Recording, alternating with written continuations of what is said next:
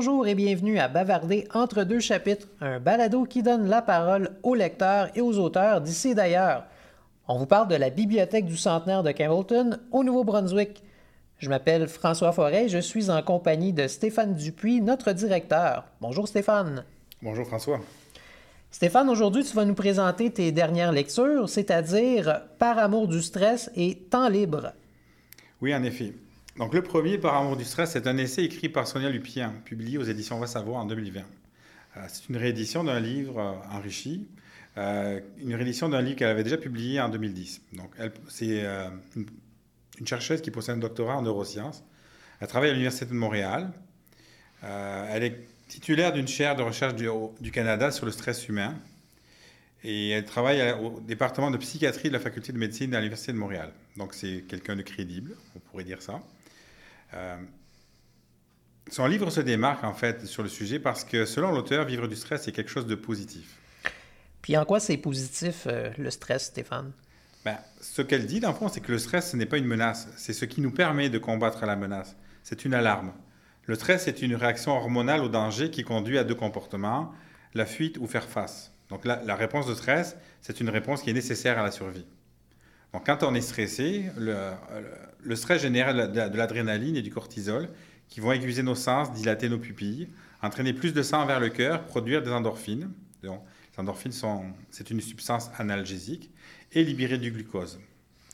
Est-ce que l'auteur explique pourquoi on vit du stress?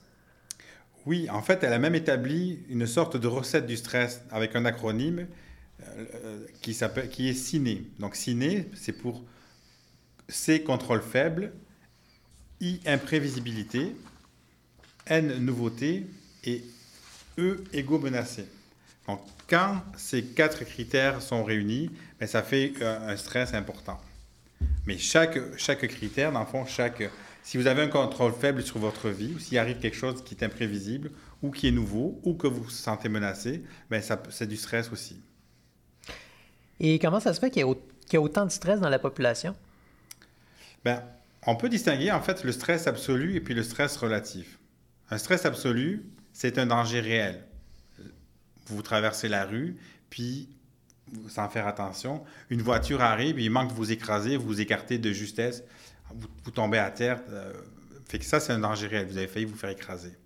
Le stress relatif, c'est une réponse au ciné, donc euh, une réponse à la nouveauté, à un égo menacé, au, euh, au manque de contrôle ou à l'imprévisibilité. Malheureusement, on a un cerveau qui ne fait pas la différence entre les deux types de stress. Donc, les stress absolus sont rares, mais les stress relatifs sont très courants. On en vit plusieurs par jour. Donc, ces stress relatifs-là, ils peuvent conduire au stress chronique quand les hormones se dérèglent, ce qui entraîne des troubles physiques et mentaux, ce qui entraîne une consommation de gras et de sucre excessive, qui va conduire à une obésité abdominale, ce qui peut entraîner une baisse du système immunitaire ou de l'hypertension, des troubles vasculaires. Donc, euh, pour un cerveau humain, ce qui est le plus pertinent, c'est toujours ce qui est menaçant. Et euh, dis-moi, Stéphane, stress, anxiété, est-ce que c'est la même chose? En fait, le stress, c'est une réaction à un danger qui est présent. L'anxiété, c'est un, un, danger qui est futur. On détecte des menaces qui sont à venir, pas nécessairement réelles.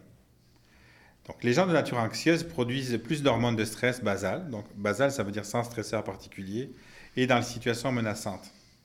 Donc, un état anxieux, là encore, comme le stress, peut être positif. Il fait augmenter les hormones de stress qui permettent de faire face aux défis. Donc, un peu de stress est très bénéfique pour la mémoire et pour mobiliser l'énergie, par exemple. Mais son excès est néfaste. Quand l'anxiété devient trop élevée, on parle de trouble anxieux. Est-ce que c'est normal de vivre trop de stress, d'avoir des troubles anxieux? Bien, ce qu'il faut savoir, en fait, c'est que près de 80 des gens développeront, développeront un trouble mental au cours de leur vie. C'est normal donc d'avoir un trouble mental, à un moment donné, d'avoir du stress, des troubles anxieux.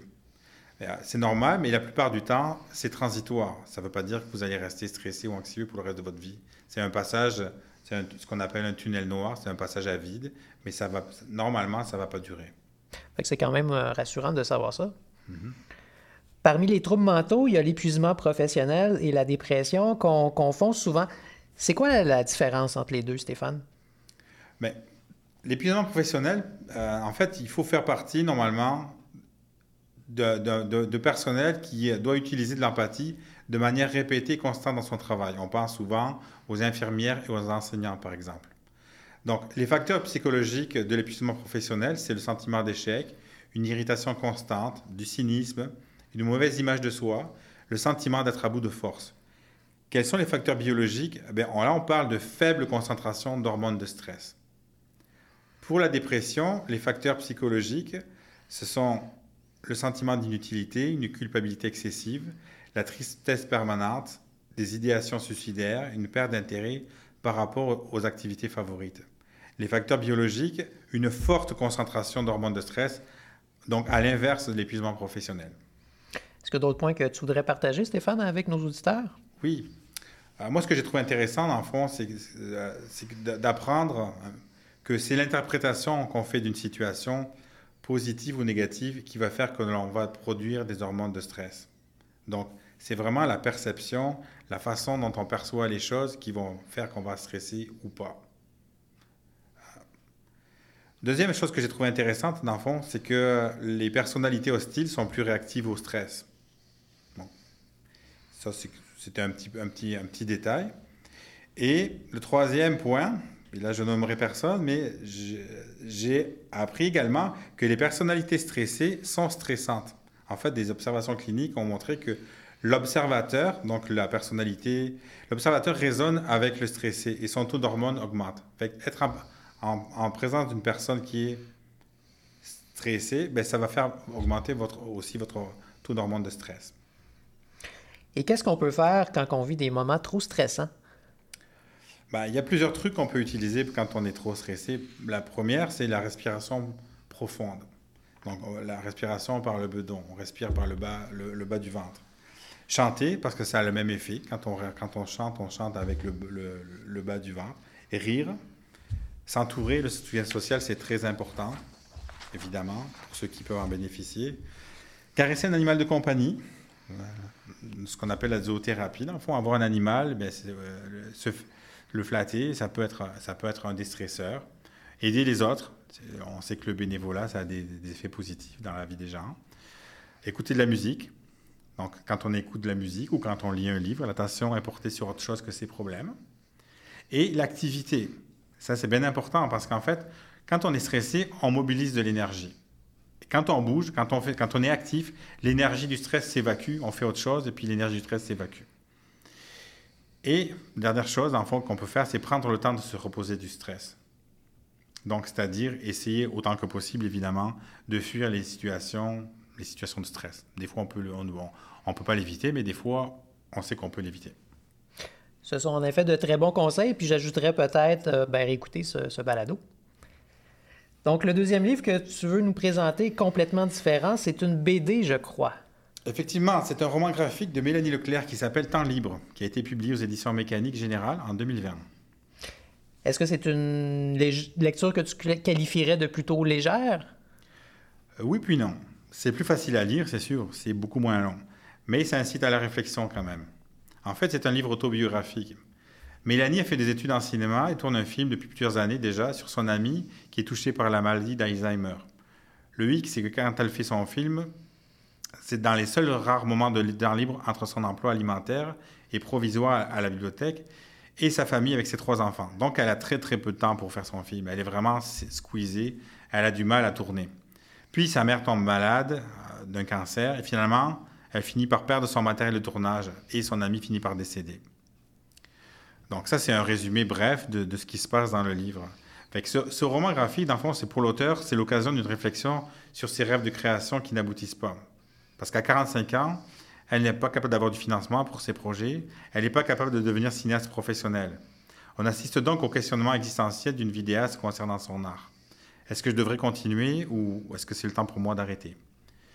C'est une lecture très agréable que je recommande à tous ceux qui ont eu ou qui ont encore des rêves et qui se demandent si il est temps pour eux de les abandonner ou pas. Merci beaucoup Stéphane pour ces excellentes suggestions. Si vous avez le goût d'explorer à votre tour euh, les livres dont on vous a parlé aujourd'hui, sachez qu'ils sont tous disponibles en bibliothèque. Pour en réserver une copie, rien de plus simple, rendez-vous sur le catalogue en ligne des bibliothèques publiques du Nouveau-Brunswick.